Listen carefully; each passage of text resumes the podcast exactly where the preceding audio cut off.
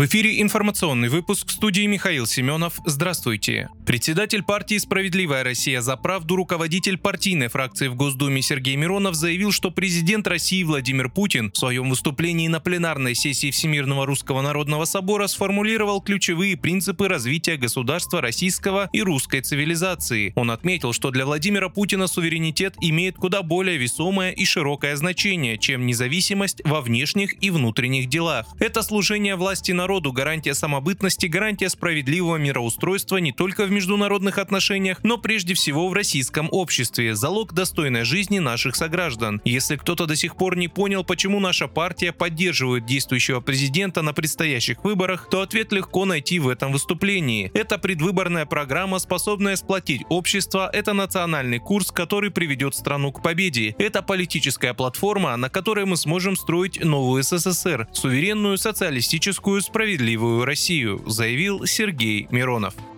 В Крыму задержали украинского агента, шпионившего за Росгвардией. Об этом сообщает Центр общественных связей Федеральной службы безопасности России. По данным ведомства, житель Крыма по заданию спецслужб Украины отслеживал передвижение подразделений Росгвардии и собирал данные о системе инженерных сооружений и заграждений, предназначенных для обороны полуострова. По факту произошедшего возбуждено уголовное дело.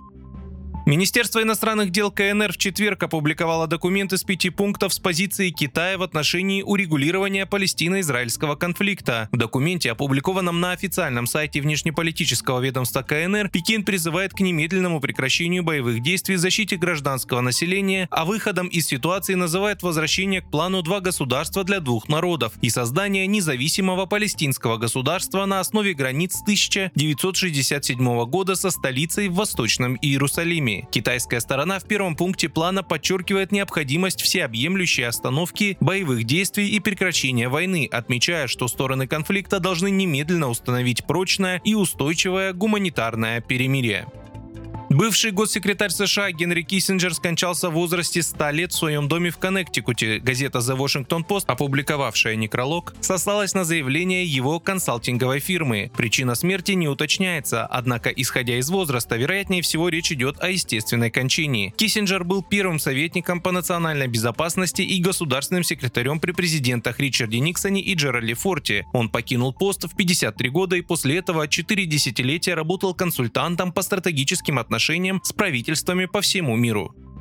И следующая новость одной строкой. Пресс-секретарь президента России Дмитрий Песков заявил, что 14 декабря состоится прямая линия и ежегодная большая пресс-конференция Путина, где президент подведет итоги. Вы слушали информационный выпуск. Оставайтесь на справедливом радио.